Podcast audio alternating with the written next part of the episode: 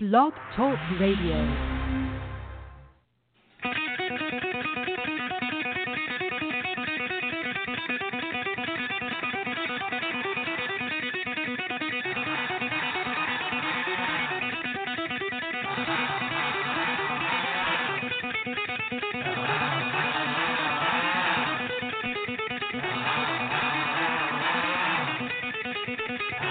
Now,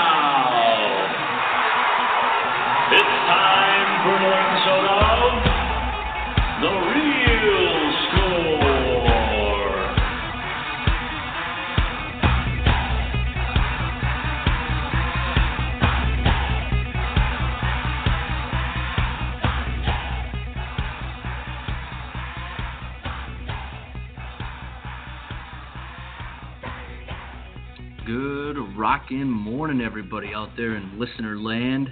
And thank you for joining me on this fantastic Monday morning for another episode of The Real Score. I am your host, as always, Mr. Mike, and I am going to take you through a hideous journey once again today through the sports universe. Now, I'm sure most of you that are listening, all the three or four people that are listening, um, still have that uh, Sunday night football hangover going on, but don't worry. I'm here for you. 215 383 3687 is the number to call into the show. I'm going to be your sports therapist for this morning, okay? Anything you want to talk about, you just let me know. Consider me your doctor, your sports doctor. Come sit on my couch. Let's talk. Pour your heart out. You want to cry? Okay, don't cry because I'll hit the dump button really fast. I don't want any criers on my show. But feel free to call in, guys. Um, again, that number is 215 383 3687. That is the Hewitt Moving and Storage Hotline. Or you can shoot me an email to the show.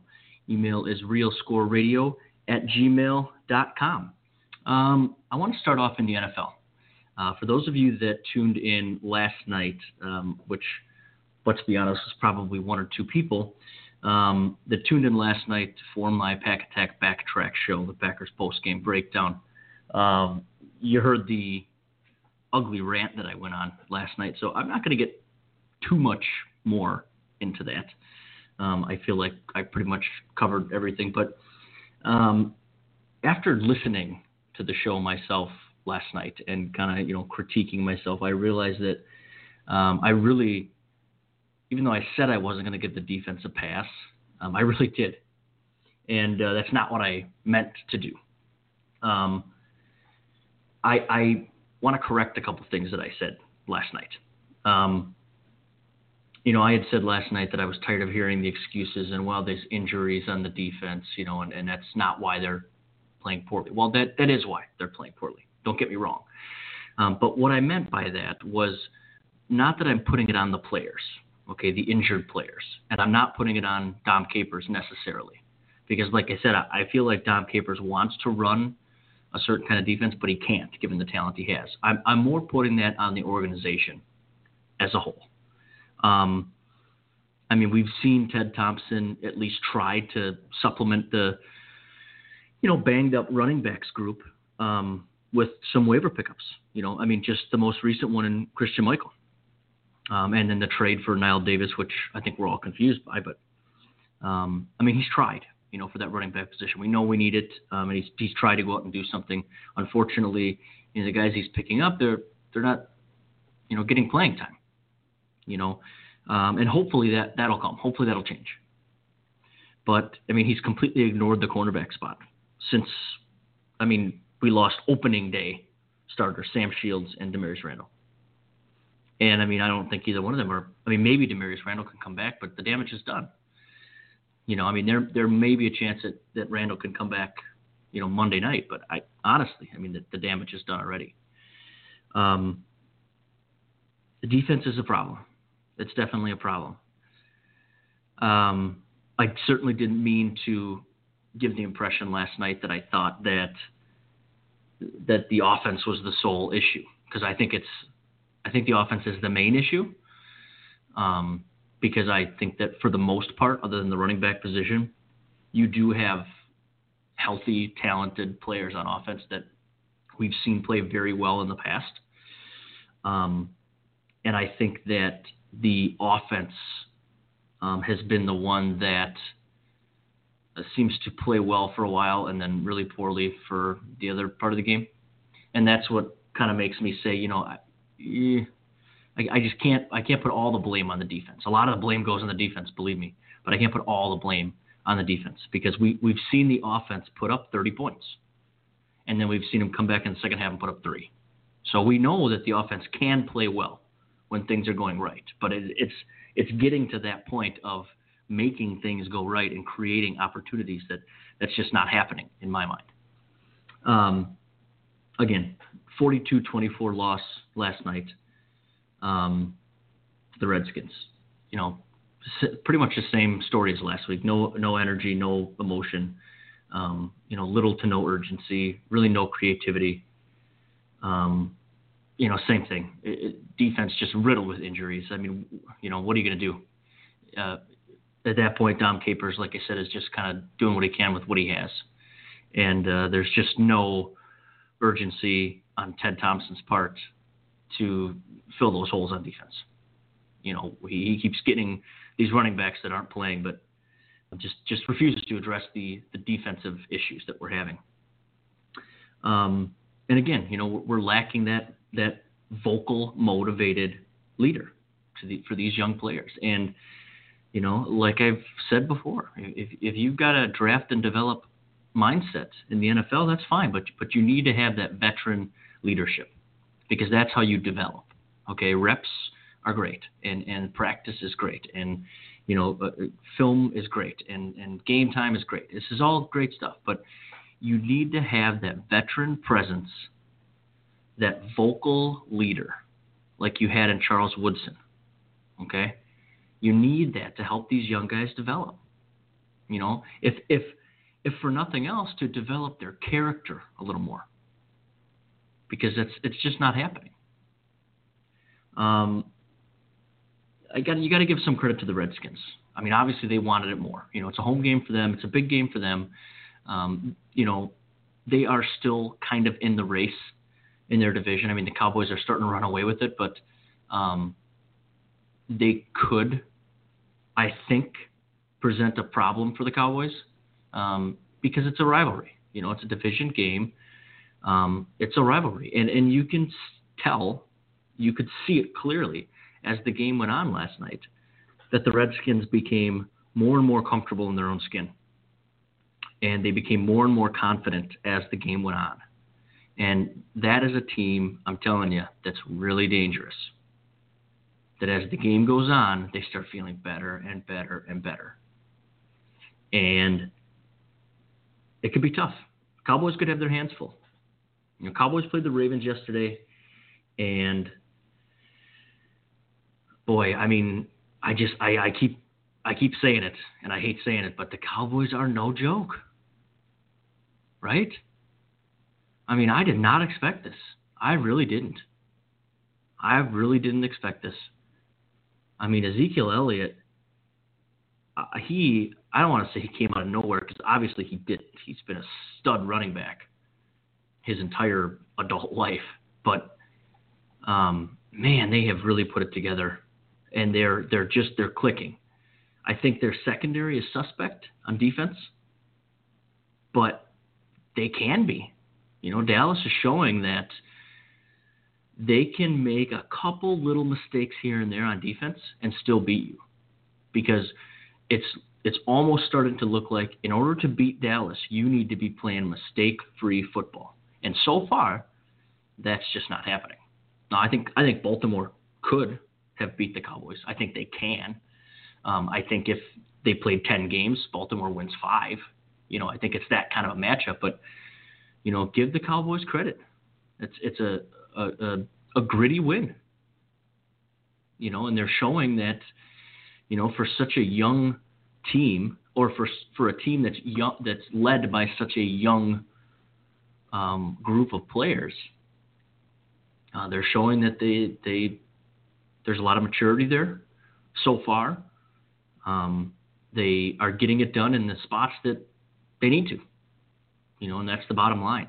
And when the game's on the line, they're making plays, even the young guys. So give them a lot of credit. I mean, I, like I said, I hate saying it, but I mean, you, you got to give them credit. You really do. You know, and Tony Romo, I'll tell you something. If if Tony Romo's quote unquote concession speech didn't make the hairs on the back of your neck stand up, I don't know what will. I mean, really, I've got big respect for that guy. Big respect for that guy. And for those of you that know me, um, this is probably the first time you've ever heard me say something like that, because I, I I'm not a big, huge fan of Tony Romo. I think he's a good quarterback, but I'm just not a big fan of his. Um, mainly because I'm jealous that he's, you know, he was dating Carrie Underwood for a time, and and Tony Romo was from Burlington, Wisconsin, which is right down the road from where I'm from. So to have someone from Burlington, Wisconsin, be dating Carrie Underwood, I mean, why would I not hate the guy? You know, it could have been me. I mean, Carrie, if you're listening, I'm married now. I, I can't be talking like that. Sorry.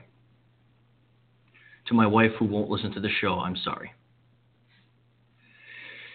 But Tony Romo, big big respect, big respect for Tony Romo. That took um, I don't care if it was his decision to come out and say that, um, or if it was forced upon him. Either way, um, it takes some serious stones, and it takes some serious, you know, humility to do something like that. To know that your role, at least for the rest of this year, is going to be to stand on the sideline with a clipboard. And do I think he's fine with that? No, I don't. And I think that the big key uh, to look at in his speech was when he said that the fire now burns hotter than ever inside of him to compete. And I think that was a message to other teams possibly looking for a quarterback like Tony saying, hey, come get me. Um, I can kind of sense a mm, a Cincinnati Bengals Carson Palmer situation here. And that could be kind of scary for Tony Romo because Tony's still under contract and he's under contract for a couple more years, I believe. And even though he's going to want out of that contract, I don't know if Jerry's going to let him out. Now, Jerry is a big fan of Tony's. Um, and I think Tony is a pretty big fan of Jerry's. So, being that there's that mutual admiration there, I could be wrong, but I think I think that Jerry wants to hang on to Tony because um, if you look back, it's the Cowboys have been burned before like this. Um, I mean, every team gets burned like this. You know, they make a big change and it comes back to bite them, and and you know you don't want that to happen. So I feel like Jerry really wants to hold on to Tony, even though Tony may not want to. You know, stay there. He, he and who can blame him? You know, so it's going to be interesting. It's going to be very interesting. You would hope that it doesn't turn into, you know, like I said, another Carson Palmer, you know, Cincinnati Bengals debacle where, you know, ownership just refuses to let him go, and he says, "Oh, fine, I got 80 million in bank. I'll retire. Why not? I'll go fishing and hunting the rest of my life. Who cares?" You know, which in hindsight would have been a good decision because, boy, Carson Palmer is off the mark right where he left off last season, right? Good Lord. Whew. Vikings Cardinals. 30 24 Vikings. Vikings stopped their losing skid, which is bad news. Bad news for the Green Bay Packers, friends. No, God! No, God, please, no! No! No! No! That's right. Vikings won, Lions won. Bad news for the NFC North. For the Packers in the NFC North. But yeah, Vikings hang on. They hang on to a, a tie of the NFC North lead with the Lions. Um, I mean, they gave up 263 first half yards. The Minnesota Vikings gave up 263 first half yards, guys, and they gave up 38 yards in the next 28 minutes. So huge halftime adjustment, and and that's what you like to see in a in a supposed good team, okay, in a in a contending team, in a playoff team. That's what you like to see. Okay, it may not always be pretty, and they may not always jump out to big leads and, and dominate all game long. But when when it's time, they make the adjustments they need to make, and they move forward. And that's I mean that's exactly what the Vikings did. Um, good win for the Vikings.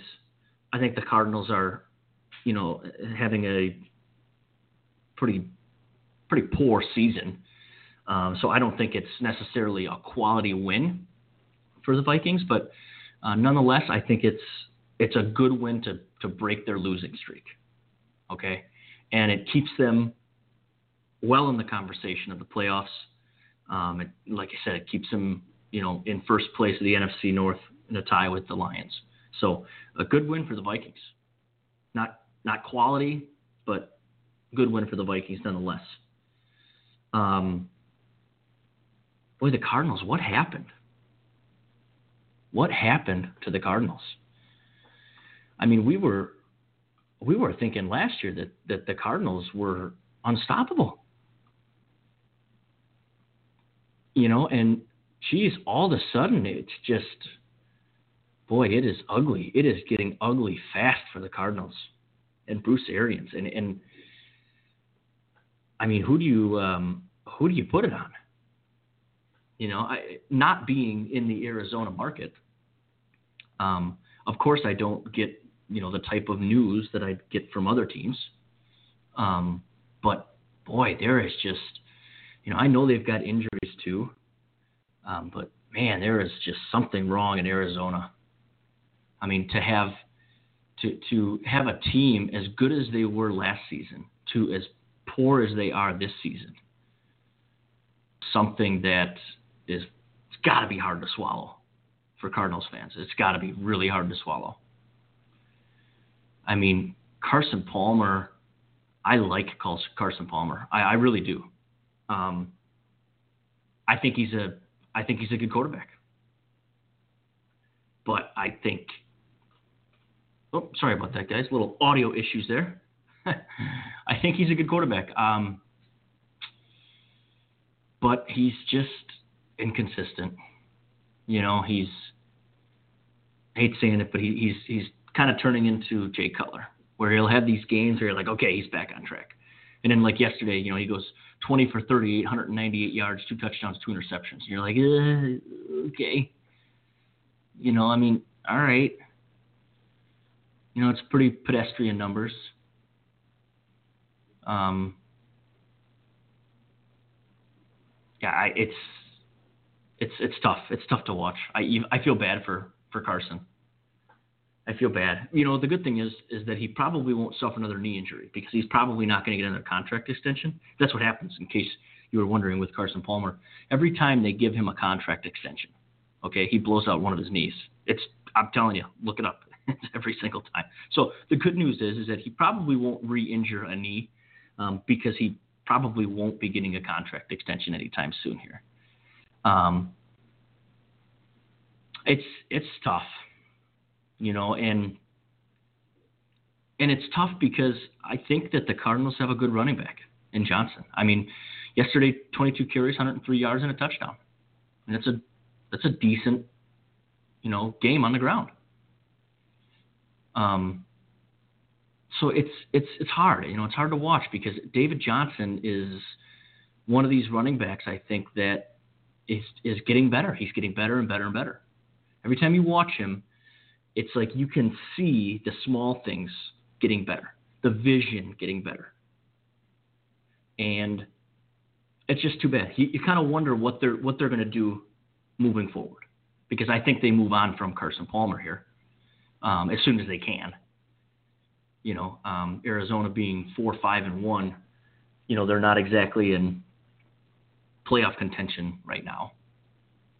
I mean, it's not over because you know look at the division that they're in, but it, you know realistically they're all but out of it.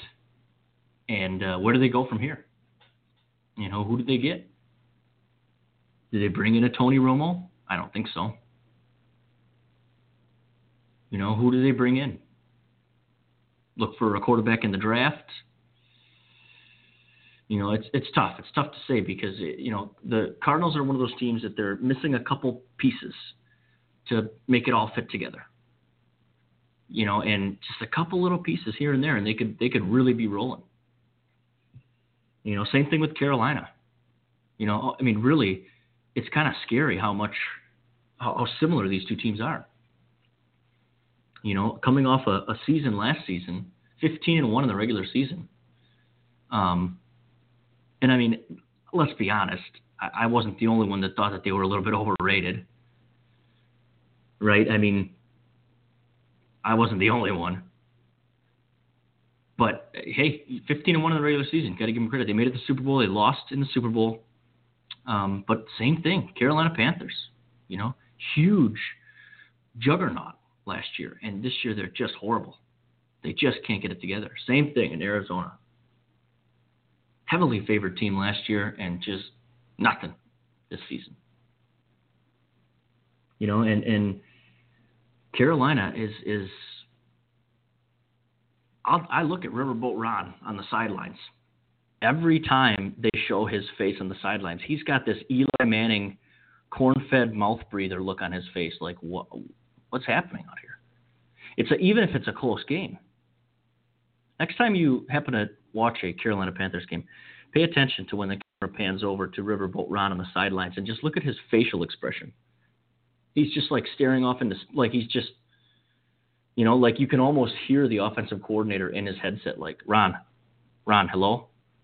Ron, can you hear me? Have we have an audio? Ron, can you hear me? And he's just like staring off into space. And that's like, that's kind of the whole team.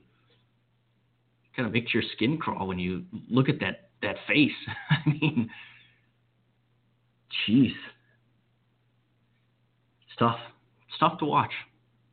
You know, you've got um, boy, the NFL is is said there's a couple teams at the top there, and then there's just everyone else.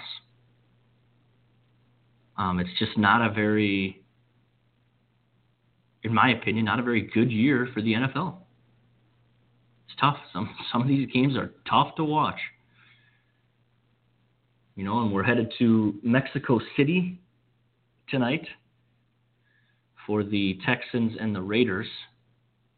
I mean, I don't want to say anything, but is anyone else like afraid about this game?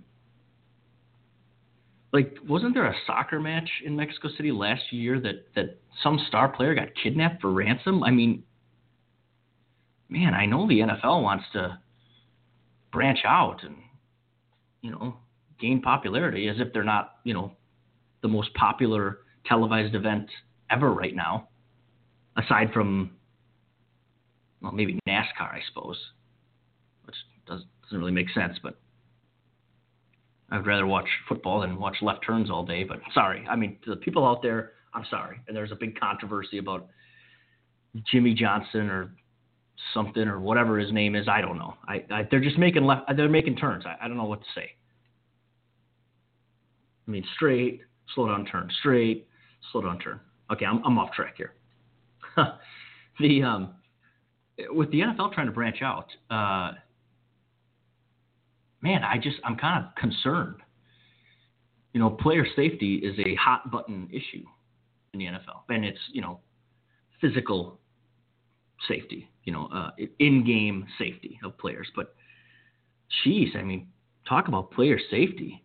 You know how much security has to be in, on, and around that field, and and and around that the hotels that they're staying at. I mean, why don't we just, I don't know, like does Syria have interest in football? Maybe we can go play some games in Syria or something.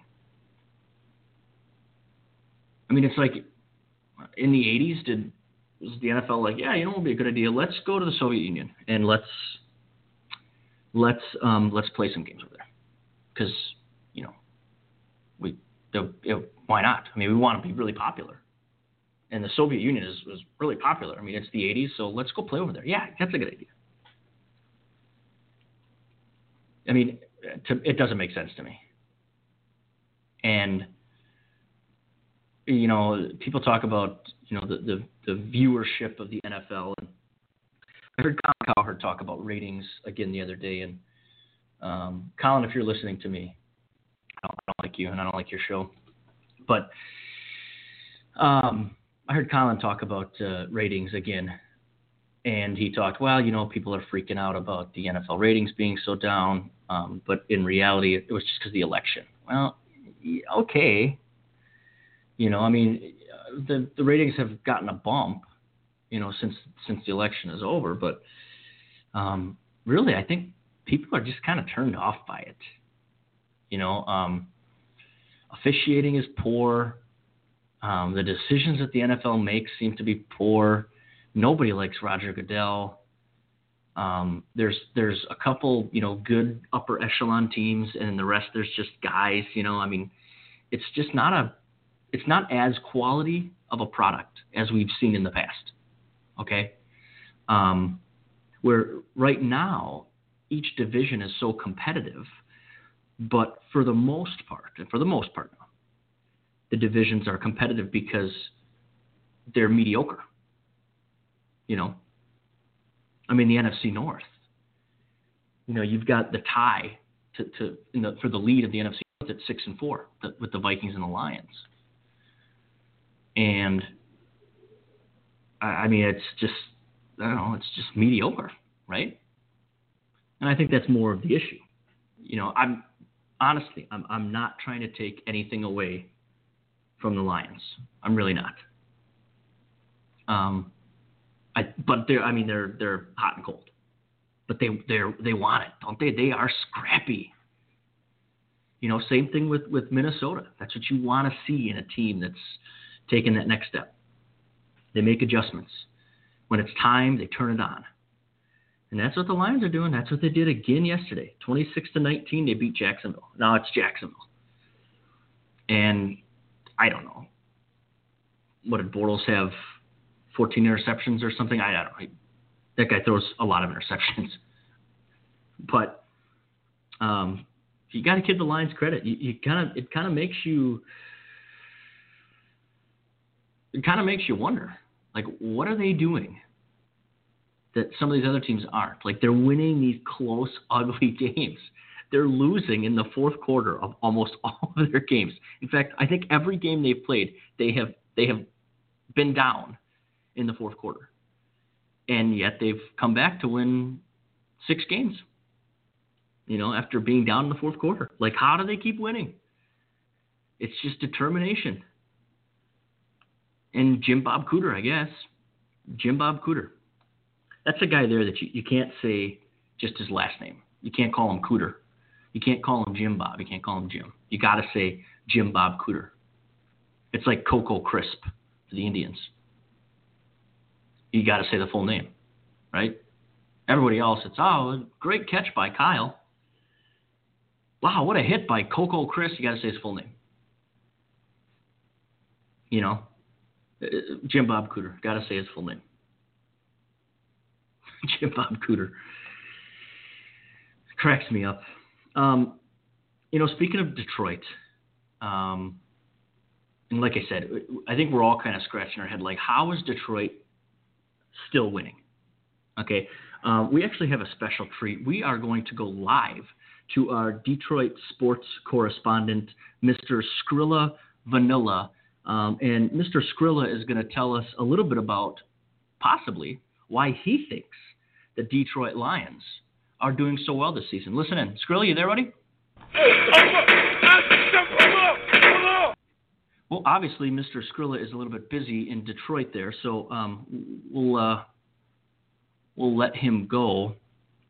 Um, maybe we'll try to reach out later uh, I think what Skrilla was trying to say um, is that the Lions have heart. Um, I think that's what he was trying to get at. Hopefully he's okay. Can, guys, can we can we get someone to call over and check on Mr. Skrilla? Jeez. Detroit. Um, they're winning ugly. Okay, but they've got heart. There's a lot of fight in that team. And they they don't quit. You know, and that's more than you can say about a lot of other teams. I mean, you have other teams that are that are admitting the fact that they quit. You know, in the media, uh, why'd you lose this game? Well, we we quit. You know, we gave up. Sad to say, but you know we quit. the Lions don't quit. Like if they lose, they're getting beat. Not, they're not quitting. You know, they may make stupid mistakes occasionally, but they're not quitting. That's for sure. And you know, I hate I really hate saying it, but you got to give them credit. It it it almost kind of a little bit a little bit reminds me of the 2006 Bears. Remember that guys? When they went to the Super Bowl and got demolished in 2006 by the Indianapolis Colts. Peyton Manning's first Super Bowl. I remember that season pretty clearly. And that was also the Denny Green. We had them. We are who we they are who we thought they were. That was that season. Okay, so now that we're all on the same page, the 2006 Bears they did similar things. Now that was a better team, I think, than this Lions team, but it's similar in a way that that 2006 Bears team, like they just kept winning, and you're just looking at like how are they winning these games? Three point win, two point win, four point win, six point win. It's just ugly. Like, yeah, you think they're going to lose, and then they win. You know, Denny Green hit it right on the head. They are who we thought they were. And I think it's the same thing with the Lions. I'm giving them credit, but I think it's the same thing with the Lions. They are who we think they are. They're they've got talent. They're starting to get it together. I don't think they're going to take that next big step this year. They may make the playoffs, but I think they are who we think they are. They're a team that's got a lot of heart, and I think in some respects they're getting they got some luck on their side. But hey, they're give them credit. They're coming up. You know, it's if you're a if you're a Vikings fan right now, okay, or if you're a Lions fan right now, you've got to be feeling pretty good. You know, things are looking up. And that's tough to say. You know, it's tough to say coming from a team that's in Detroit that, that things are, you know, coming around. Now, if you're a Bears fan, well, it sucks to be you because, I, yeah, I, I don't, I'm not sure what you're going to do. I don't. You guys are welcome to jump on the Packer bandwagon. I mean, there's there's not many people jumping off the bandwagon, so there's not much room. But hey, you know, we'll we, will we will take all the Packer fans we can get at this point. So, Bears fans, if if you're listening out there, um, and you, and you'd like to, you know, get on the Packers train, just let me know. Give me a call. Let me know. 215-383-3687 is the Hewitt Moving and Storage Hotline. Uh, I'm going to open up the phone lines shortly here. Um, we are going to take a short break. Um, when we come back, I want to talk some college football. Another big weekend in college football, and we are going to dive into that. Um, looks like there could be a couple coaching vacancies. Um, we're going to get into that a little bit too. So stick around, guys. We got lots more real score after the break. Hey, y'all. This is Hall of Fame quarterback from Kiln, Mississippi. Are you tired of hiding your phone as you're taking a picture of your junk? Well, hide no more, friends. Presenting Wrist Picks, the hidden camera that looks like a watch but functions like a low quality camera. It's perfect for those discreet junk photos. Don't trust just any camera to take a pic of your six. Trust Wrist Picks. Wrist Picks is not a real product, and this ad should not be taken seriously.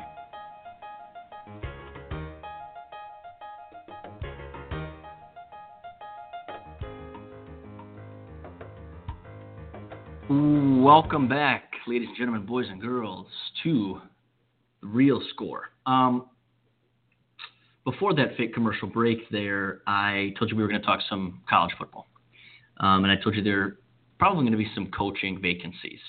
And this is interesting, okay? College football, to me, this time of year, especially now with the with the new playoff format, which I mean, let's be honest, it's a playoff format, but the teams are ultimately still decided um, by men and women with opinions. So um, they're handpicked, okay? But it's exciting. Um, and I, it seems like it's more exciting than years past, and and maybe because I'm just a Badger fan and it's you know we're in it, um, but it is exciting. Um, who's not excited? Charlie Strong. Um, he's he's going to be gone. Uh, sources say that uh, they're going to let him go. Um, that his final game uh, will be at Texas against TCU. Um, 16 and 20 overall, um, and 12 and 14 in, in a Big 12 in three seasons at Texas. Just not, just not getting it done. You know, there's other places where you could say, perhaps that you could give the guy a pass, depending on the, what program he's coaching, but not at Texas. I mean, I would think you know, geez, I would think Texas shouldn't really have a problem with recruiting. You should be able to get the guys you need to get. You should be able to put put the program in place. You know, and and really, you know, if you're Texas, you should be in contention on a regular basis. So, I mean, I don't know. I, I it's hard to feel bad for the guy, you know, because, and I don't know the whole story, but you feel like, like I said, you know, Texas is a big program and a a program with with rich history, you know, in, in college football. And you kind of feel like, hey, you know, if if uh, if you can't make it work at a school like that, you know, where can you make it work?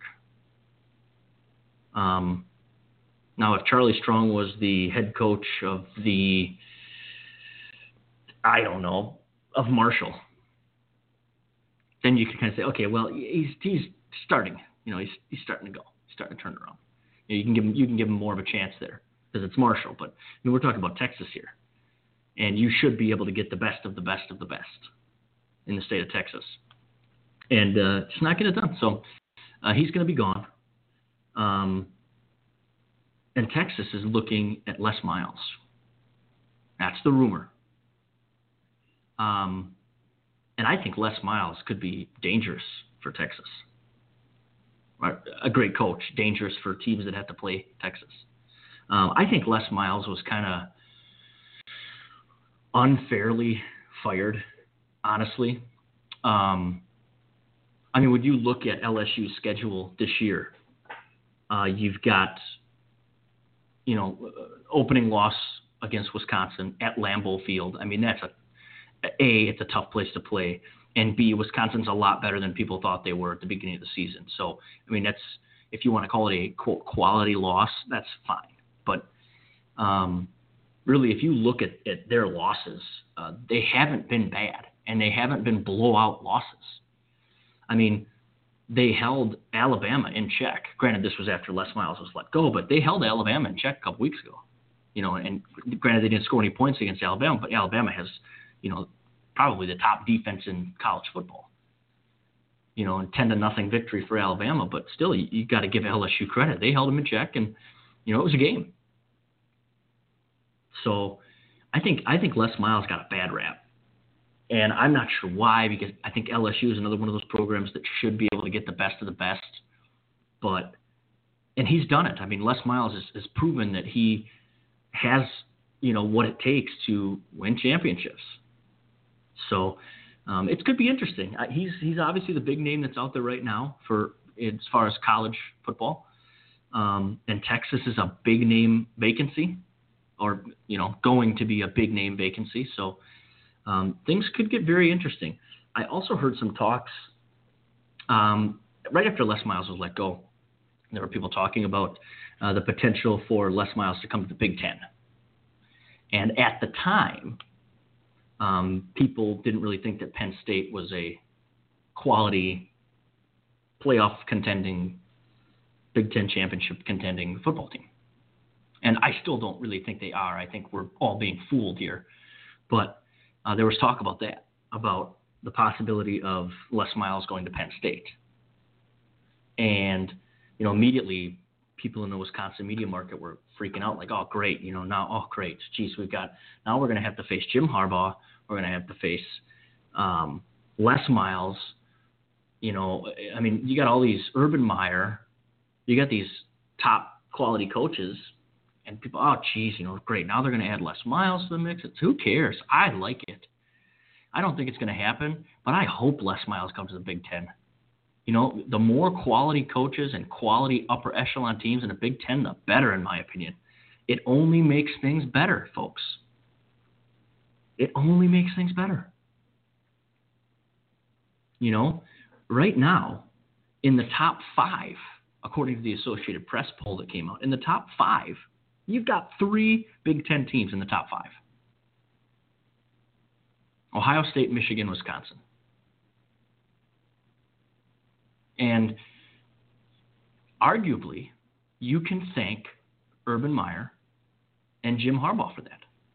Because when teams bring in coaches like that, okay, it doesn't make these other teams kind of throw their hands up and say, well, what are we going to do now? It makes us say, okay, it's time to get to work. You know, when you've got coaches like that, it keeps everyone on their toes because they know they have to be better than they were the year before. And they have to continue to get better if they want to have a chance. And that's ultimately the goal, is to put yourself in a position to win a national championship. Ultimately, that's the goal. And in order for that to happen, you've got to get through the Big Ten. So all of these, you know, coaches in the Big Ten right now are probably happy that Meyer and Harbaugh are there because it's it's upping everyone else's you know game. You've got to bring your A game, and Les Miles would just add to that. Now, I don't really see where he's going to go. Um, I don't think that there's going to be a vacancy at Penn State, especially after this, um, you know, the end of this season. Again, I, I don't think Penn State is all they're chalked up to be, but you know, I, who knows? They could be. I mean, they beat Ohio State, but you know, Ohio State barely squeaked out a victory against Michigan State on Saturday. So, I mean, I, you know, Ohio State's weaknesses have been exposed. You know, and realistically, they should have beat Penn State. I mean, they're a better team than Penn State. There's no question about that. You know, they play them ten times, they win nine out of ten, they lose that one fluke game. So, you know, I, I just I don't have a lot of faith in Penn State. Um, but you, you got to give them some credit. I mean, they're winning the games that are that are put in front of them for the most part. I mean, they got blown out by Michigan. You know, by what 32 points, something like that. They got blown out by Michigan. They got beat by Pitt. You know, I there's there's some pretty ugly losses on there. I mean, Michigan's a quote unquote quality loss if that's what you want to call it, but Pitt is not. You know, so but I, I don't see I don't know where the next vacancy in the Big Ten would be. Paul Chryst has got the Badgers on track. Um, I think the Badgers are going to be a force. I really do. I think Paul Chryst and Barry Alvarez are on the same page. This was Barry's guy. You know, the fact that they had Andersen was kind of abnormal, and obviously it was a mistake, but um, this was the right choice for Wisconsin. So there's obviously not going to be any change in Wisconsin. Obviously, there's not going to be a change in Michigan unless Harbaugh gets the itch or wears out his welcome, as he usually does after a couple of years, um, to go back to the NFL. Um, but we're talking, you know, a couple of years down the road, I think, if it's going to happen at all. But where else do you look? Um, I would think a program like Rutgers, perhaps. Maryland, I don't think so. Um, but it's possible because I could see I mean, honestly, I could see both Rutgers and Maryland with a quality head coach and, and quality coaching staff. Um, the the area of the country that they're in, um, I feel like they would have a good chance to get some some pretty big name recruits. You know, up up in that, you know, northeast area. Um, so I, I, think those are two possibilities. Um, I think another one could be Nebraska. Um, even though Nebraska is, you know, for the most part, pretty consistently, you know, viable for the most part. Um, this is a, you know, Nebraska is a program with a history of championship football, and um, it's been a while since since that's happened. So um, I would think that I would think that Nebraska would at least make a push if Les Miles was interested at all. And Nebraska's another one too. You know, with with the rich history of the program, um, I would think that recruiting would be, you know, with with a guy like Les Miles, recruiting would go up. Anywhere he goes, recruiting is going to go up. But um, that could be a good spot too for him. You know, and, and like I said, I don't think it's. I really don't think it's going to happen. I don't think Les comes to the Big Ten. Um, I think he probably ends up at Texas. But I would. It would be nice to have him come to the Big Ten. The more the merrier. Like I said, you know, people are afraid. Oh, great! Now we got to go up all these great coaches, and that's a good thing, guys. You know, this is that's why Wisconsin is getting the credit they are right now because everybody can see that the Big Ten right now is the conference to beat in college football. And I think that it's going to be like that for a while now. It's, it's going to be like that. Um, I don't see Michigan, Ohio State, Wisconsin going anywhere anytime soon. And you know you've got Iowa, who's a they're better than people think they are. You know they were in it last year. Um, they took a step back this year, but they're they're a good football team. You know, and you got Nebraska. Nebraska's always kind of they're right there. You know, they're tough. They're a tough team. So, Big Ten is definitely a conference to beat, and that's exciting. And you know, it, it, having quality coaches like that only makes things better. Um, Badgers played Purdue. Okay, on Saturday, 49-20, big victory. They scored 48 last week, 49 this week. That is really encouraging. Um, again, old school Big Ten football. That's what we like to see in Wisconsin. They did have more passing yards, 191 total passing yards, 221 rushing yards. Again, you know, heavy rushing attack, and that's that's what Wisconsin likes to do to you. You know, I said it last week. They they wear you down. They're going to run it down your throat, and eventually you're going to wear out, and you're just going to give up. And granted, we're we're talking about the Purdue Boilermakers here. You know, they're not exactly a top quality team, but um, they did what they should have done.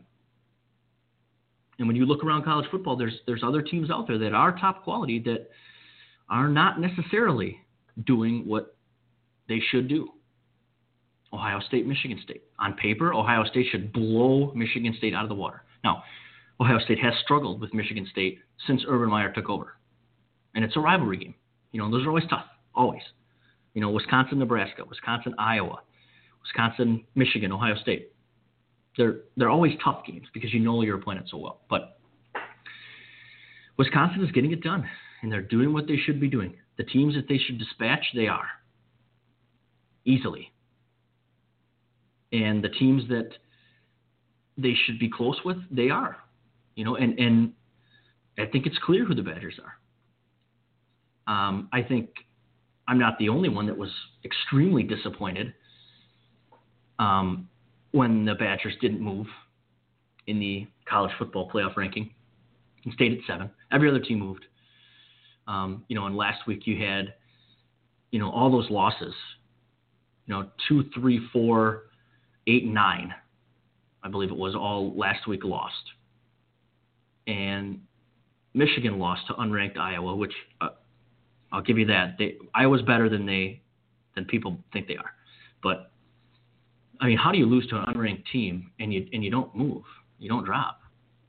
Number three, Michigan loses to unranked Iowa in Iowa and stays at number three. Okay. I get it. Michigan's a good team. I get it. But man, you know, number two, Clemson loses to unranked Pitt. They drop to four, still in the top four. Okay, so a loss to an unranked opponent will only drop you if you're in the top four. A loss to an unranked opponent will only drop you, you know, maximum like two, right? But Ohio State beat the brakes.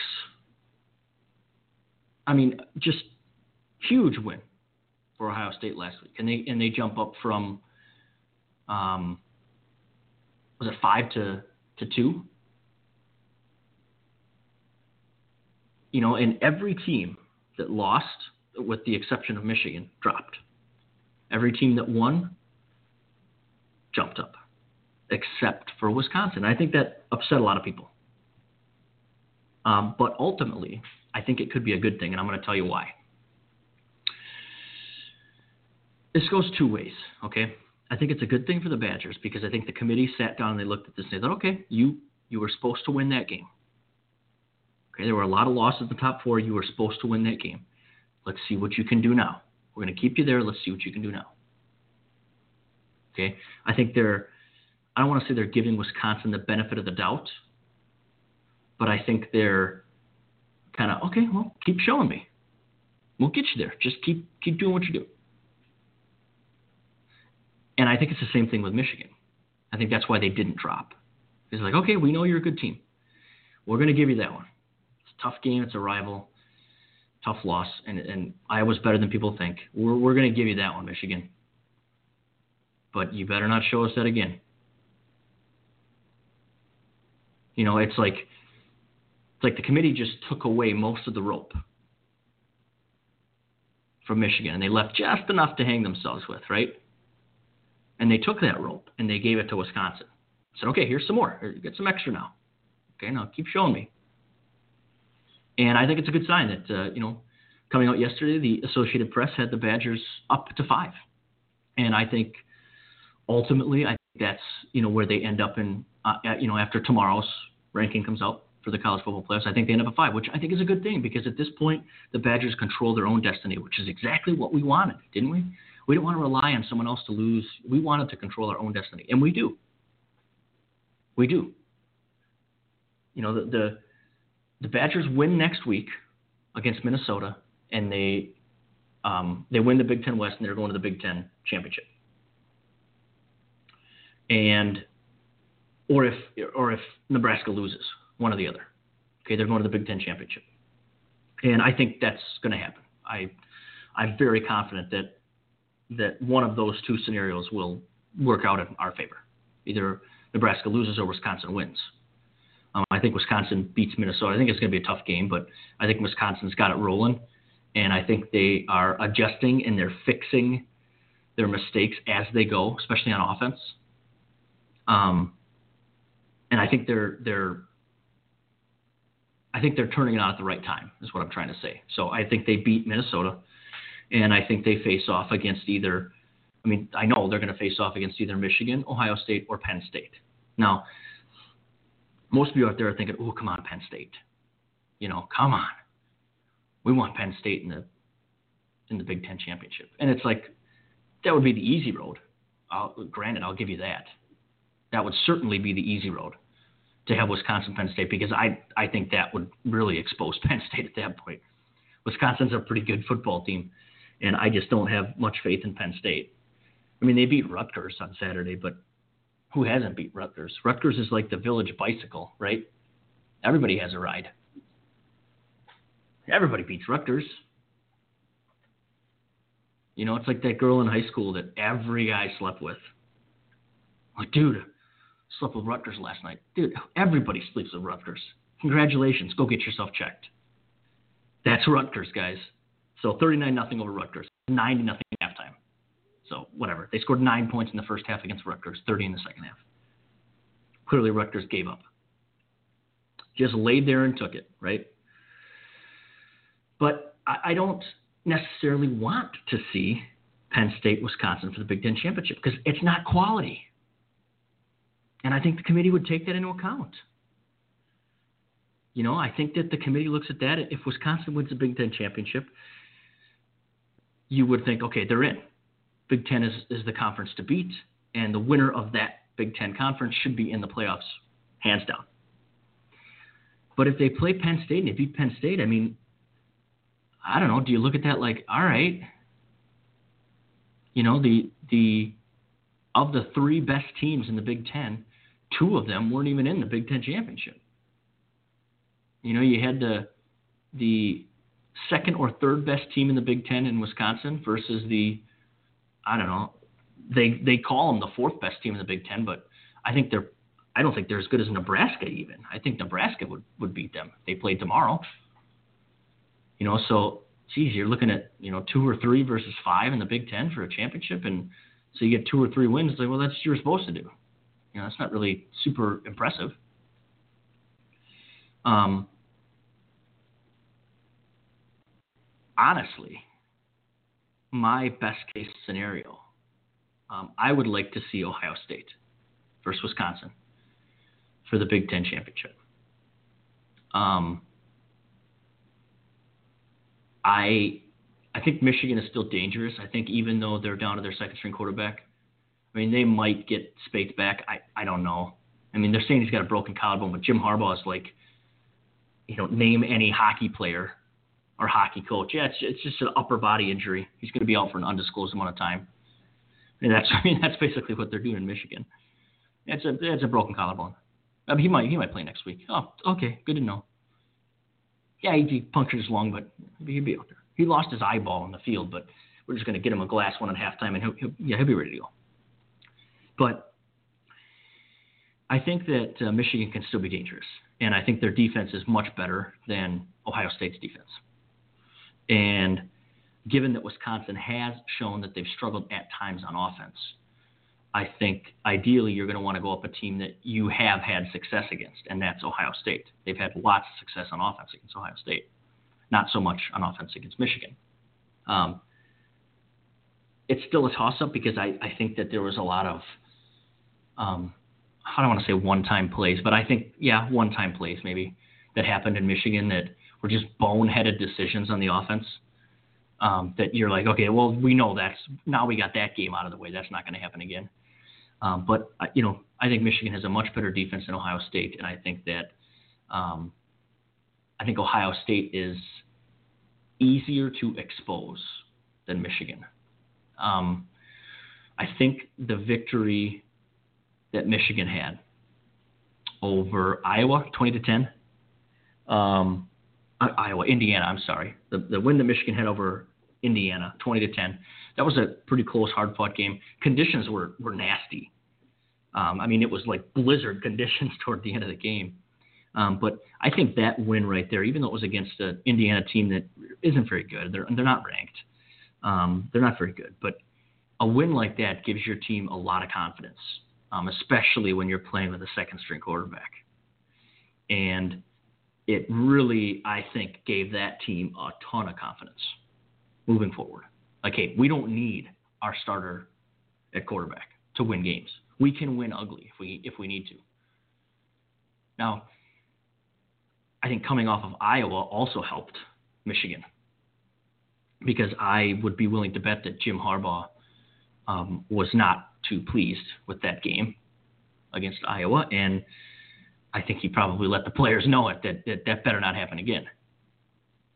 Um, but yeah, I think I think ultimately Michigan could be a more dangerous team than Ohio State. I think Ohio State is, like I said, more easily exposed, and I would absolutely love to have another shot at Ohio State. Absolutely love it because I think we win the second time around. Um, I think the mistakes that we made against Ohio State in the first meeting are clear. I think a lot of them have to do with um, adjustments and play calling. Um, but I think ultimately we we win that game. I think we've got the talent. Our defense is really good, and they're getting better. You know, T.J. Watt interception Saturday, pick six. Not even J.J. did that. And I mean, not that it's like a big deal, but believe me, every single news outlet that covered the Badgers this weekend made that their highlight. Not even JJ has done that. Well, all right. Aren't there like 17 more Watt brothers coming up through college anytime soon here? I mean, I'm sure one of them is going to do it. The whole Watt clan, jeez. But the Badgers are getting better. The one thing that I'll say about Wisconsin that I didn't like was the penalties yesterday. I think they had eight total penalties. Um, that is not good. Then that's not a good sign because I think they had six the week before and eight this week. And this is a team that averages one penalty per game. So I don't want to get ahead of myself here, but I feel like that is a sign of it could be a sign of overconfidence on the players. That they feel like, ah, we can do whatever we want. And they're and I, I don't want to say this, but I, it could be, it could be now that they're losing some of that discipline. So I hope that, you know, Chryst can get these guys back on track as far as that goes, because that eight penalties for Wisconsin Badgers team, in my mind, is not acceptable. Um, they got to do better than that. You know, you can't you can't expect to commit eight penalties uh, playing Michigan, playing um, even playing Minnesota next week. I think that's going to be a tougher game than people realize, and I don't think you can have eight penalties and still expect to dominate. You know, I don't think you can have eight penalties against Michigan or Ohio State or, I mean, really even Penn State for that matter, and expect to come on on top. You've got to really play mistake-free football from here on out, and I, I hope to see that go down. I think it will. I think Chris, you know, like I said last week, these guys are focused, and Chris himself has, has got this team, you know, dialed in. And it's just, you know, okay, let's just clean it up a little bit. Good win, but let's clean it up a little bit. We're better than that. Um, like I said, offense 191 yards passing, 221 yards rushing. Another, you know, big rushing game, ground attack. Like I said, old school Big Ten football. Love to see it.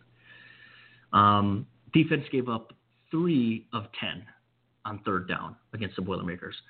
Not, uh, really good. You know, I mean, I know it's the Boilermakers. Last week they didn't give up a first down on third down, um, 0 for 9. Um, three interceptions. Again, that's that's a big thing too, that that I'm looking at with the Badgers. They they are taking advantage of opportunities when they're there. When they get opportunities for a pick, they take it, and they're making something happen off it most of the time. So um, that's it's that's big. Um, I think the Badgers are. I think they're clearly getting better and they're getting more confident and they're getting more credit now. And I think they're starting to believe that this is actually possible, that they can crack this top four and get into the playoffs. And how huge would that be? Um, because at that point, anything can happen. I mean, miracles can happen at that point. I mean, especially looking next week, you've got the Iron Bowl, Alabama Auburn. And if Alabama fans out there think that's going to be an easy victory, they are going to be sorely mistaken because Auburn is – not a bad team at all. They're a good team. And although Alabama's a, a very good team, the best team in college football, um, I don't think Alabama has had the quality wins that people are giving them credit for. Um, and you don't need to. I mean, when, when you're Alabama, you don't have to schedule opponents that are, you know, that you know are going to be difficult and going to be big tests for you because – you know, you're going to prove it in the postseason. That's what they always do. You know, um, but yeah, I mean, it, you know, looking to next week, you know, you look at Auburn, Alabama in the Iron Bowl, and that's going to be a tough game. And it's one of those things where, if, even if Alabama loses, I don't think it takes them out of the top four, but it may take them out of the number one spot. And if that happens, um, you know, at the end of the season, going into the playoffs, if Alabama is not number one and Wisconsin is number four, well, I believe the one seed plays the four. So it, could be, I mean, who knows who's going to be number one at that point? You know, so it, it's a toss up. It really is. We make it to the playoffs, and I think we have a good a chance as anyone to win a national championship. I really honestly do. I think if we crack the top four, I mean, you look at the top four right now Alabama, Ohio State, Michigan, Washington. I think Wisconsin and Washington will be a good game. I think Wisconsin has the ability to beat Washington. I think Wisconsin has already proven that they have the ability to beat Michigan. They've certainly proven that they have the ability to beat Ohio State. I mean, I don't think there's anyone who will disagree with me out there when I say that Wisconsin can beat the two, three, and four teams right now right? You know, so it, this is exciting. I mean, it really is. I, you know, I said it last week. Um, this is an exciting time to be a Badger fan. And it's exciting not only because of this season and how well it's going, but it's exciting because looking forward to next year. Um, still a pretty young team. Hornibrook is uh, getting better, and I think he's going to continue to get better. This this this is a team that's on the rise, so it's looking good. It's looking really good. It's exciting. 215 383 3687 is the number to call in for the Hewitt Moving and Storage Hotline.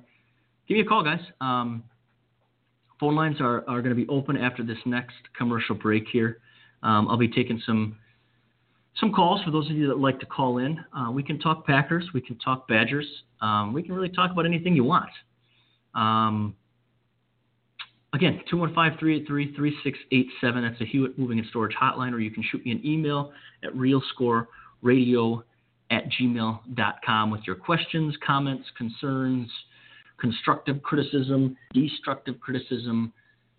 I don't know, whatever you want. Really, I'm I'm I'm a pretty easygoing guy. We're gonna take a short commercial break here. We've got lots more real score coming up after the break. Stick around, guys.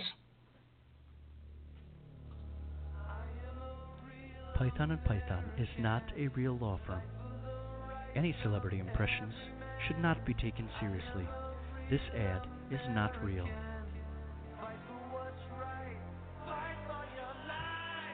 Let me tell you something, Hulkamaniacs.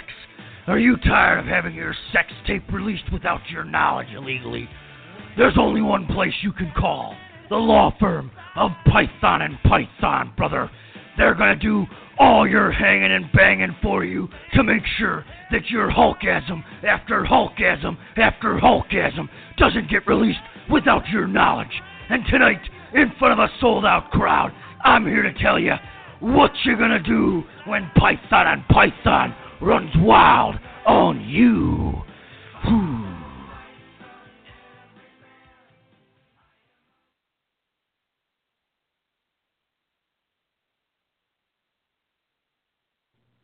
Welcome back, ladies and gentlemen, boys and girls, to the real score. Um, I just got an email from a listener. Um, about the Packers. Okay, and I appreciate the email. This is coming from Susan in the UP. Oh my goodness, it's a Yooper, eh? Holy wah. I can't believe you're getting a radio signal all the way up there up north, eh? Jeez, Yoopers. I shouldn't really criticize Yoopers because of the five listeners I have, um, probably two or three of them at least are Yoopers. So uh, thanks for listening, guys. Um, the email reads A few slight glimmers of the talent of the Packers. Um, this is tough. This is tough, guys. Um, a few slight glimmers of the talent the Packers actually possess in last night's game against Washington was surprise, surprise, not enough to win the game. Um, you know, I had mentioned the sense of urgency that's missing, and even beyond urgency, um, and, and Susan agrees with me here, desire to play to their ability isn't there. It's a great point, Susan, because it, it isn't. It's very clearly not there. Um, the looks on the players' faces are abysmal. They seem to be all slackers and not Packers. That is perfect. That's exactly right. Slackers and not Packers. And it's it's you hate to say it because everybody on this Packers football team you, you, you love. You know, you, you might get mad, you get frustrated with them, but but you love them. They're like part of your family. You know, we we're growing up. You know, a lot of us with, with these players you know, and, and grew up idolizing past Packer players. And for it to come to this is, is really sad, you know, but it's true. Slackers, not Packers. They so desperately need a motivator on the team. So she agrees with me there. They need that vocal leader, that veteran leader, a motivator. Um, apparently, Rodgers and or McCarthy are not capable of inspiring this team to play to their full potential. I agree. It is so frustrating and time for McCarthy to go. Thank you very much for the email, Susan. It, I 100% agree with you there. 100%.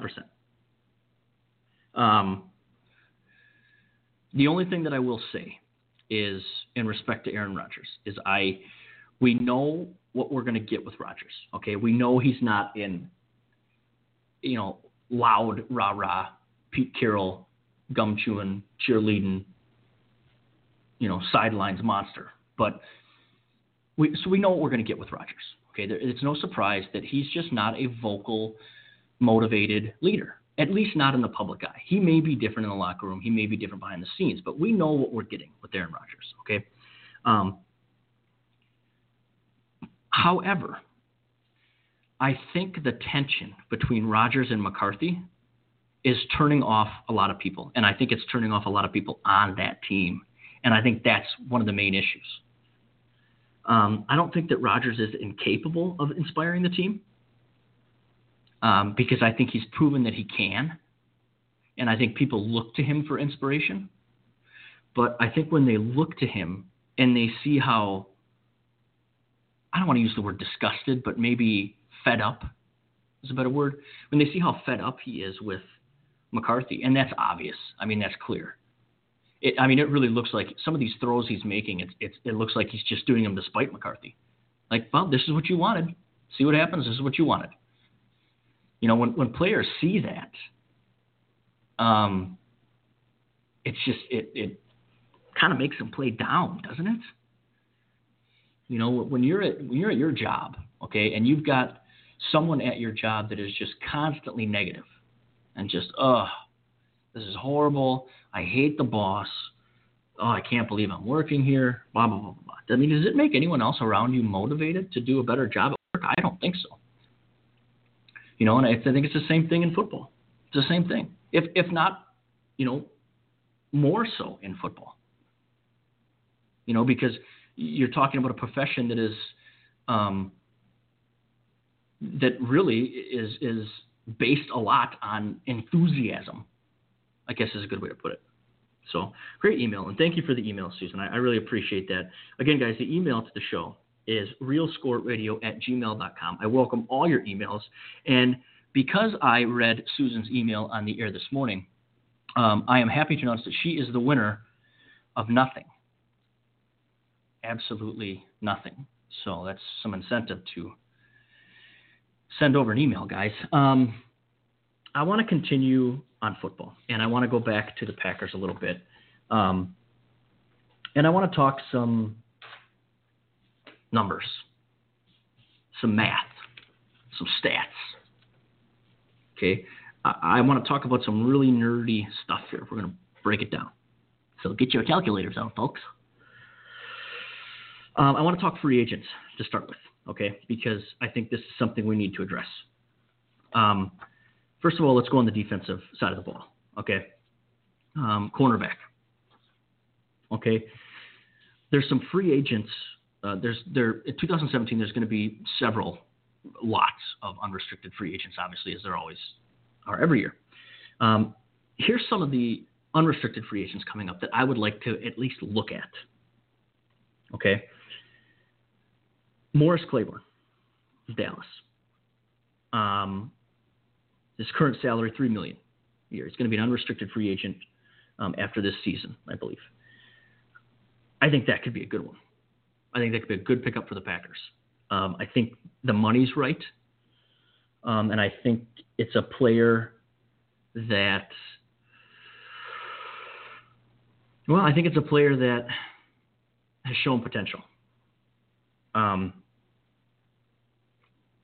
like I said earlier, I don't think he has much help around him.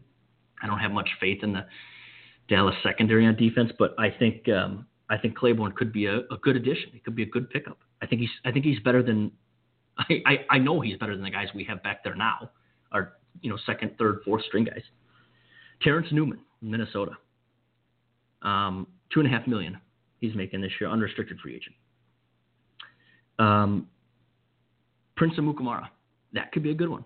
Um, that could be a good short-term thing. Um, this year he's making five and a half million, so not not crazy numbers. Um, it's there. There there are players out there that we could get. Okay, now Green Bay doesn't have a ton of cap space. You know, after this year, um, they're going to have 25.2 million cap space. Um, so there's not a lot of room, but there are some players that I think it would be wise to move, and I'll talk about that in a minute. Um, if you look at the teams with the biggest cap space. That's who you should focus on, okay? Because if you're going to move some players around, you want to get them to teams that A, want and need those players, and B, have the money to pay those players. And the top two teams are Cleveland and San Francisco. Cleveland 2017 will have 105 million dollars in cap space. Okay, they got some room, and Cleveland has a history of spending money on players that are either past their prime or getting close to being past their prime, and they'll pay big money for them. San Francisco, 83.2 million in cap space. That could be another good one. Um, I don't think they let Chip Kelly go. I think they give him another chance. Um, but I think that Chip Kelly is going to try to blow this thing up and try to make what he wants to make. I think. And with 83.2 million in cap space, there's some room there. He's going to be looking for some guys. Um, I don't think I don't think he's going to rely solely on the draft, even though they're going to get a good draft pick, as will Cleveland, obviously. But um, I think they're going to want to go out in free agency and spend some money. And I think they'll look for trades. So it could be good. I think that a couple things I think need to happen. Okay, I think Clay Matthews, I believe, will make 14.5 million next year, somewhere around there. Uh, if the Packers trade him and end his contract early after this season, I think they'll pay just over a four million dollar penalty. Okay. Um, I don't know about you, but I would rather pay a four million dollar penalty than pay a guy fourteen million dollars next year to to maybe give me 11, 12 games. And I mean, Clay Matthews had one tackle last night. You know, and he's coming back from you know injury, but um, over the past two seasons, Clay Matthews is not. Can, there's been a decline. You can see it. It's pretty clear. Um, I think the smart thing for Green Bay to do would be to look to trade him um, this offseason. You know, take the $4 million penalty, try to trade him if you can. Um, I don't know the specifics of his contract, but if you can trade him, try to trade him. Um, hopefully, he has a better second half of the season here to get his value up a little bit. But I think either way, if you got Clay Matthews on the chopping block, on the trade block, uh, there's going to be quite a few teams that are interested. And I think you could put Cleveland and San Francisco at the top of that list. And both of those teams have players that that I think they'd be willing to move that, that could be good for Green Bay.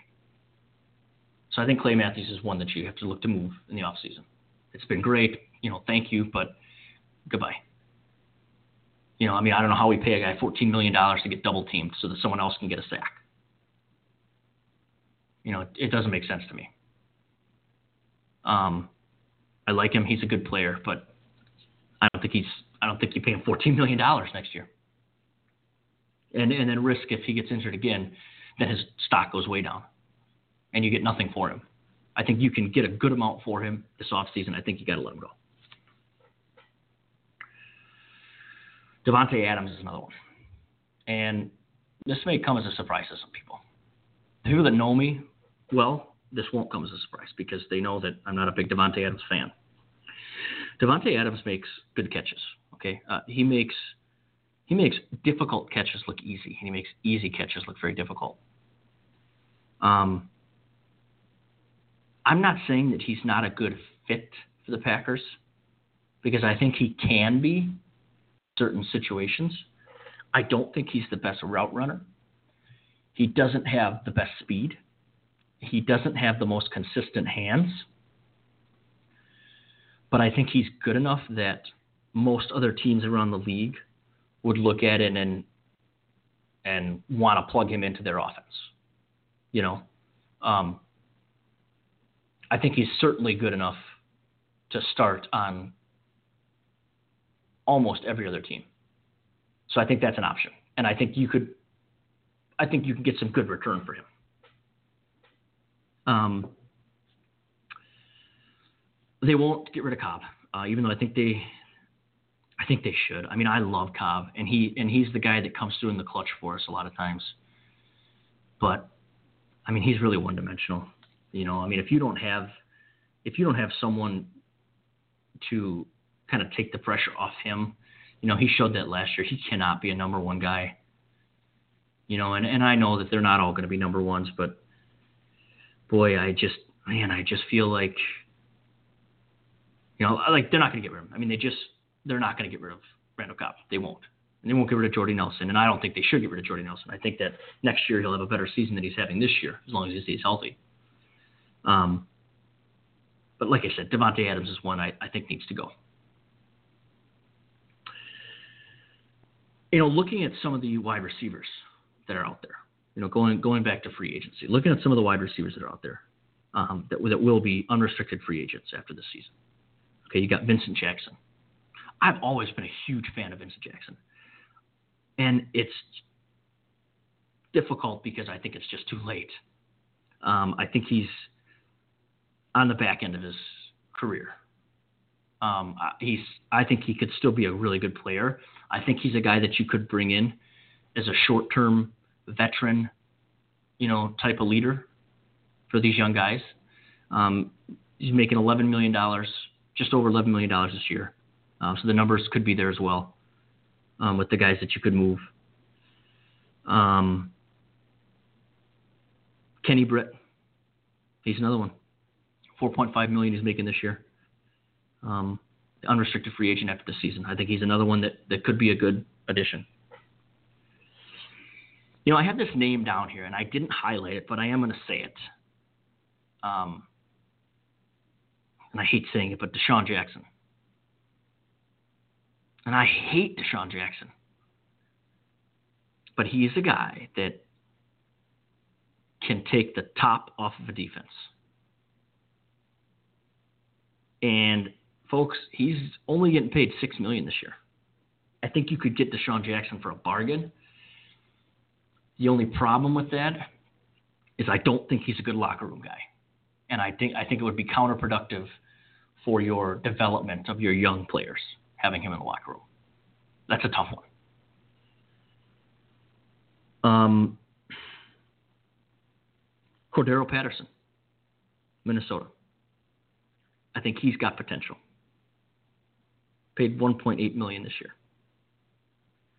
Here's here's a big one, and I don't think that this is going to happen, but this is a scenario that, when you really dig deep into it and you think about it, it could work. Terrelle Pryor. Now, I know what you're thinking, right? But I said it last week. This guy has cleaned up his act. And he has proven that he is a pretty darn good wide receiver. Now, he's only making 1.6 million this year. That's going to go up. I don't know the specifics of the contract, but I can tell you that he's going to be an unrestricted free agent after this season. 1.6 million. Now, here's the thing. Almost any other team, you would say, wow, the year he's having, they're gonna re- they're gonna give him a contract. But this is Cleveland. Okay, remember this is Cleveland. Cleveland is desperate to do something. And I think if Cleveland is smart, they hang on to him. But I don't think they're smart. I think they're looking at this from the standpoint, well, he's got value. Let's get something for him. And I think that's what they ultimately do. I think they try to trade him. And with the cap space that Cleveland has and the players that I can see on Green Bay that Cleveland may want, that could be a really good option, honestly. Stay with me here, guys. Terrelle Pryor could be a good option at wide receiver for the Packers. I can't believe it. I'm, just, I'm throwing this away. Throw it away. I can't believe I just said that. Let's go back to defense. And let's look at Eric Berry. Okay, free safety, Kansas City. He's making 10.8 million this year. He's going to be an unrestricted free agent. That's tough because he's making some good money. There might be some room there. Um, of all the unrestricted free agents coming up, Eric Berry is certainly the highest paid by far. Um, your next is Christopher Conte, and that's three million. You know, so by far, but it could be something to look at. You know, I, Packers are going to get a pretty good draft pick, I think. So We'll see what they do with it, but I think they need to get some. They need to go out and get some free agents here. I mean, they just have to. You know, you just can't. You just can't keep going like this. Just can't do it. 215-383-3687. I'm going to pose the question here for you guys. Feel free to call in. What, in your opinion, do the Packers absolutely have to do this offseason to be better?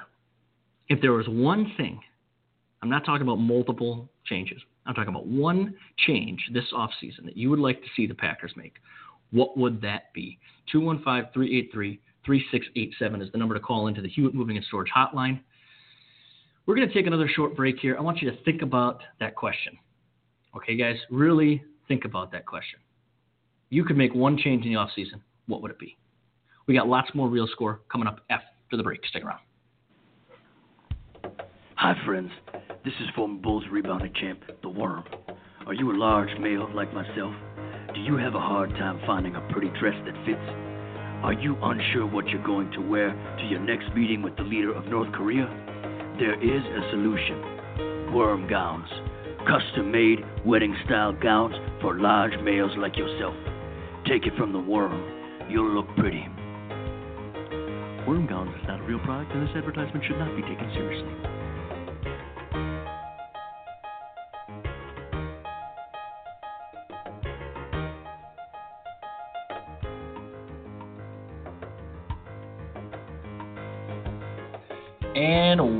Welcome back, ladies and gentlemen, boys and girls. We've got about 30 minutes left. Geez, I've been talking for an hour and a half. There is, I mean, I'm I'm talking to myself at this point. There's no way that you guys have stuck around for an hour and a half of this nonsense. I mean, I'm having a hard time sticking around for this nonsense. I'm down to one final cup of coffee here, and it's just about cold, so we're hanging in there. We're barely hanging in there. Um, before the break, I, I, I posed a question. If there was one change that you could make, what would it be? Again, 215-383-3687 is the number to call on the Hewitt Moving and Storage Hotline. Tell me what you think. Okay, if there was one change, one change that I would make, I bet a lot of you wouldn't be able to guess what that one change is. Eliot Wolf. That's the one change I make. I take Eliot Wolf and I make him the GM. Ted Thompson's out.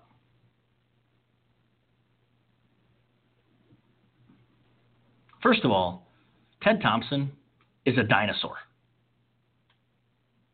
I mean, Ted Thompson is a dinosaur.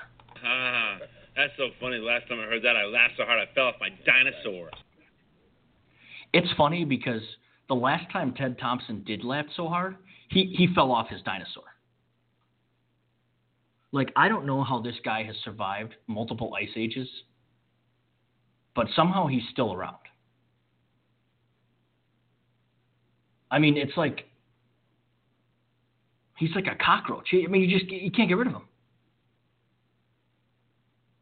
It's just time. It's time for Ted to go. That's the one change that I would make this offseason. If I had to pick one thing, only one thing I could do, I would say bring Eliot Wolf in, or promote Eliot Wolf, and let go of Ted Thompson. And then say, okay, McCarthy, all right. Now we've changed some things in the front office here. Okay. If Eliot Wolf decides to keep McCarthy on, which he may or may not, you know, I, I realistically, I think if Thompson goes, McCarthy goes, as does the rest of the rest of the staff. But it may be something where if Eliot Wolf takes over, he says, "Okay, coach, all right, now you've got a new front office here. Now I'm going to do everything I possibly can to make it work for you. It's on you to coach these guys up. I'll get you the players you want. I will put the talent on the field. All right, you've just got to go out there and try to make it work." So we'll see. What do you think? 215-383-3687 is the number once again to call into the Hewitt Moving and Storage Hotline. I'll tell you, phones are ringing off the hook, folks. Um, I've got 14 callers. Oh, wait, no, I have zero callers right now. Come on, guys. Work with me here. Now, if you're too embarrassed to get in the air with the millions of listeners that we have currently, that's fine. Shoot me an email, realscoreradio at gmail.com.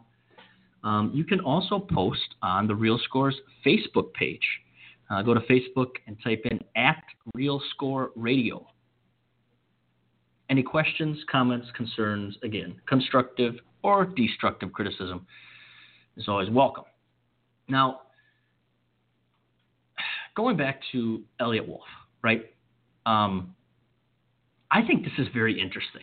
And I'm going to tell you why. Because what is the one regret that Ron Wolf said he had? Okay, he said, I wish I had put more players around Brett Favre to give us a chance to win more championships. Now, you better believe, okay, I'm telling you right now, you better believe that Eliot has heard that. And I would really hope that he that he wouldn't make that same mistake. You know, I mean, here his dad admits that this is the one mistake I had. I could have I could have done so much better. Do you really think the son's going to follow in the same footsteps and make the same mistake? I don't think so. I I really honestly don't think so. Um, it, it it could be very interesting because, like I said, ultimately I I think that what probably happens is when when Thompson goes, McCarthy goes. Ultimately, I think that's what happens. But could be interesting. It's the one thing that I would change. I'll tell you what, we are a little late for this, but uh, we had some technical difficulties. Um, but we do have, I believe, Jim Bob uh, queued up and ready to go. Is that right? Yeah, my, my producer, me, is giving me the thumbs up on that one. Yes, we do have Jim Bob ready to go. Um, when we were talking about the Lions a little bit, um, you know, we talked kind of how they're doing what they're doing. And, you know, Mr. Skrilla obviously was in a tight spot there when we tried to get to him. Uh, we're going to try to get him back next week um, if, if we can. Hopefully everything's okay. But there is another guy here that has an idea of, of how the Lions are getting it done. Okay. And yes, it is time for another episode of Jim Bob Gruden's Long Snapper Camp. Welcome to the camp, the Long Snapper Camp, with Jim Bob Gruden.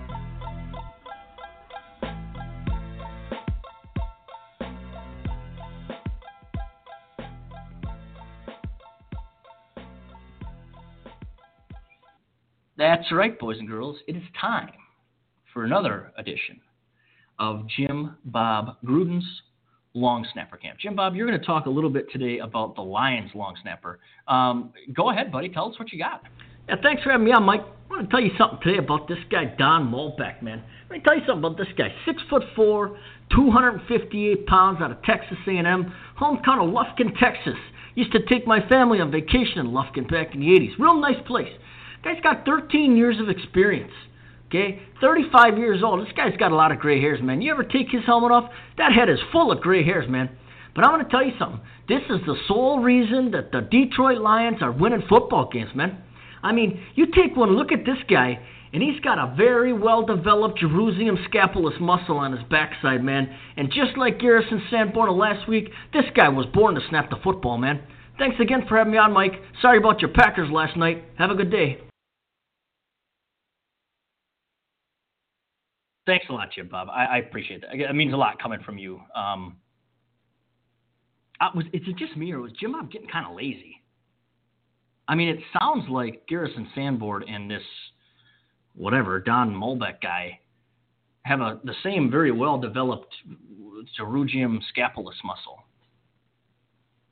I mean, Jim Bob, buddy, there, there's other muscles that you can make up, right? It's getting lazy. Also, I I don't know if perhaps that was Susan that was actually calling in from the UP because I sensed quite a bit of Yooper um, in Jim Bob. Um, maybe he went up north for for opening morning of deer season. I'm not sure, and it kind of rubbed off on him. But I, either way, you know what? It, good stuff as always, Jim Bob, and uh, we thank you at the Real Score for joining us uh, consistently like this, and we we really look forward to another episode of Jim Bob Gruden's Long Snapper Camp um, airing next Monday. Um, you know, gosh, the Lions. Lions, Vikings, Packers, Bears. It's tough, guys. Um, it, it really is. You know, and it's not getting any easier. You know, I don't know if you guys, for those of you that, that did tune in last night to the Pack Attack Backtrack, first of all, thank you um, for the three or four of you that did tune in. Um, second of all, I want to replay this audio because this, this this is really this hits home for me. Okay, um, this is audio that our in-house sideline reporter got from Mike McCarthy, and the question was posed last night um, before halftime. You know, Coach, what do you think that the players think of you? Um, are you concerned that they agree with you, that they like you, that they respect you? And how are you getting along with these players? And how are you keeping them focused? And what he said, give him credit, was, was very honest. And I really have a lot of respect for McCarthy for saying this because he spoke from the heart and it was clear. So listen in. Do I need to be liked? Absolutely not. I like to be liked. I enjoy being liked. I have to be liked. But it's not like this compulsive need to be liked, like my need to be praised. Yep. Honest, honest stuff right there. You know, like I said last night, it's um, he's a highly successful football coach, and if you don't believe me, just ask him, and he's he'll tell you. Jeez.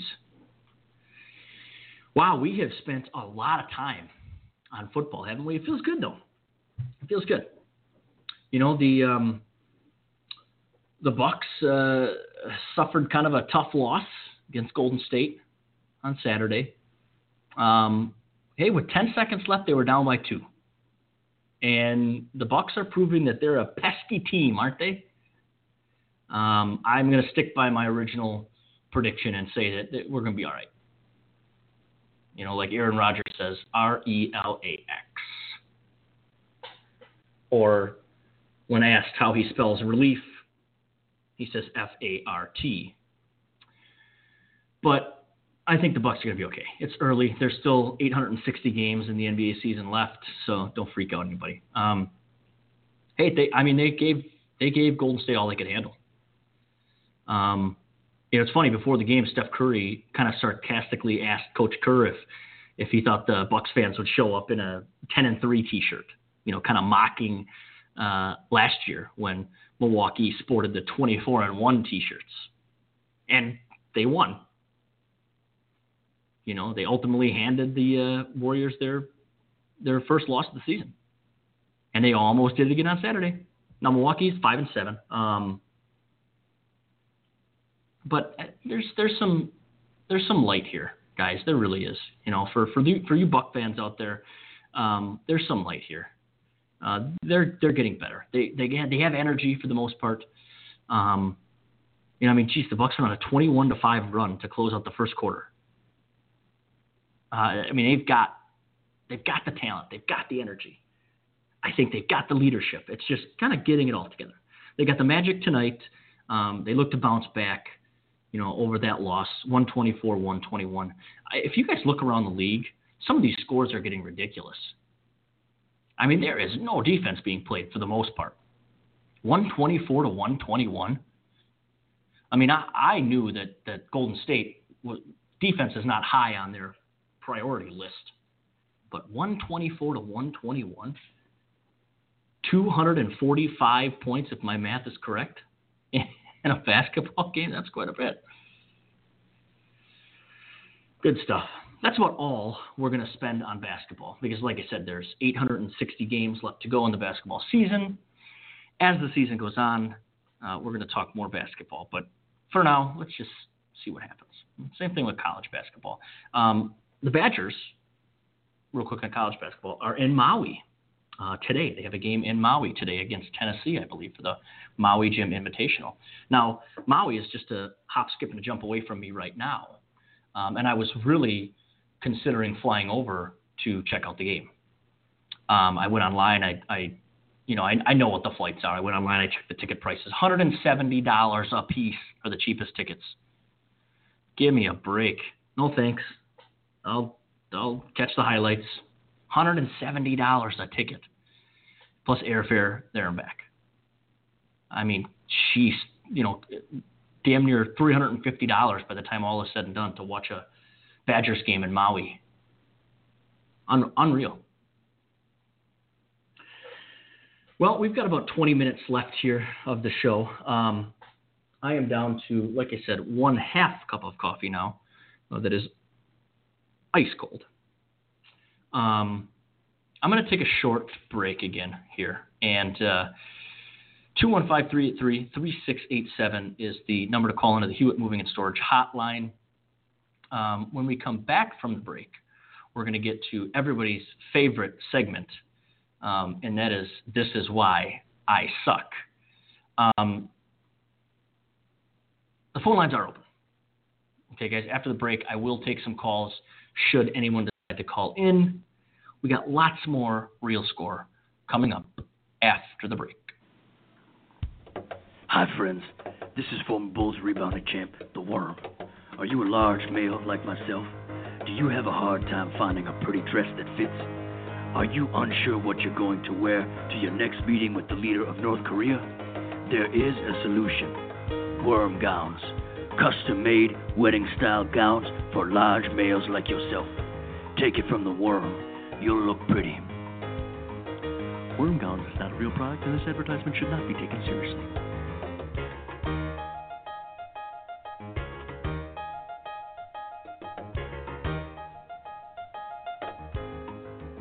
And welcome back. Um, as you've probably noticed, uh, Worm Gowns actually paid uh, quite a bit of money to the show to get that extra spot in there. So um, I also want to, you know, kind of give them a little plug and, and, thank them for donating so much to the show. Um, their five dollar donation really uh, got this legal pad in front of me. Um, it, it, made it possible for me to have this legal pad and, and, this red pen that I have sitting next to me. So thank you to Worm Gowns, folks, uh, for all your large male wedding gown style needs. Um, contact the Worm at Worm Gowns. Uh, concerned what you're going to wear to your next meeting with the leader of North Korea, Worm Gowns has got you covered, guys. So uh, big shout out to Worm Gowns for that. Um, I also want to give a shout out before we get into This Is Why I Suck to a uh, very special friend, um, Todd Hewitt. Um, for those of you that don't know Todd, uh, Todd is uh, a huge part of the show, uh, and this is not a joke. Um, Todd is a huge part of the show. He is kind of the behind the scenes guy, and, and it's difficult for him right now to make an appearance on this show live.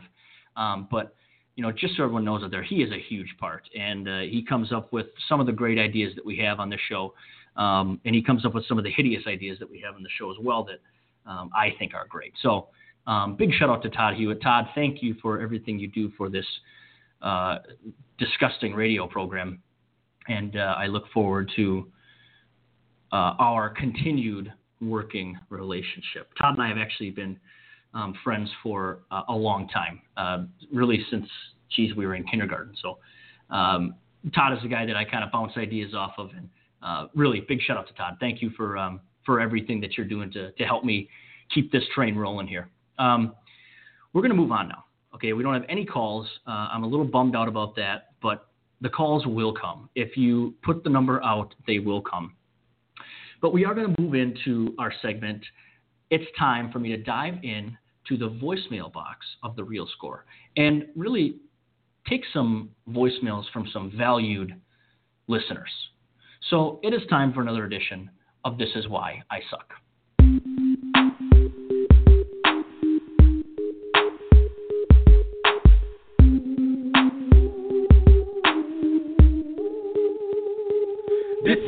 I suck. This is why I suck.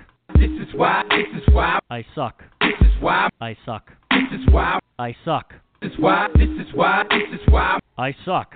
Cause I'm fly. Let me tell you why I suck. Here we go, ladies and gentlemen, boys and girls, another episode of This Is Why I Suck. We are going to dig into the voicemail box here. And we actually have a voicemail box from Tony Stromboli. I, I believe I'm pronouncing that correctly. Um, from New York. Let's see what Tony has to say. Like, I just want to say that this is by far the worst radio program I've ever heard. You suck. And thank you very much for that, Tony. Uh, your feedback is always appreciated, and as normal, as usual, I, I will not take it into consideration. So thank you for nothing. Throw that one away. Was that Bernie Sanders, or was that? Hey, was was that was that actually Bernie Sanders, or was that Tony Strumble? Okay, well, it, that may have been Bernie Sanders, guys. I don't know for sure. I'm not sure what he's doing these days, uh, but that may have been Bernie Sanders from from Vermont. I I don't know. Um, listen, we're going to close this out. Okay, it, it's been a good show. We spent a lot of time on football, and that's okay. All right, let's be honest. That's really what matters this time of year, right? I want to thank you guys so much for tuning in. Those of you that did tune in, um, I want to remind you that all of my shows are available on demand anytime at blogtalkradio.com slash realscore, or you can go to iTunes. That's right, folks, iTunes. That's how famous I am right now. You can find me on iTunes. Go to iTunes podcast, search the Real Score Radio. You will see that ridiculous picture of my cartoon bearded face with glasses, laughing at some ridiculous joke that I just told myself. You can click on that picture and you can listen on demand to all of my podcasts, all of my shows. Um, join me next week, okay? I was going to do the Pack Attack backtrack, okay, um, on on Monday night after the Packer game. I think what we're going to do is we're going to push that show um, to a pregame show, uh, and we're going to condense it to one show on Monday morning. So I want to ask you guys to please join me again next Monday, same bad time, same bad channel for more rants, definitely more skewed opinions, and I for sure some more shoddy journalism. We may even have some really lazy commentary from Jim Bob Gruden again. So it's exciting, folks. It really is. We're, we're getting off the ground here. I appreciate those of you that have stepped on board. For those of you that are not on board yet, hop on board, guys. Hopefully today you laughed. Hopefully you cried. But most importantly, most importantly, hopefully you will remember to always be all about that action, boss. We will see you next time.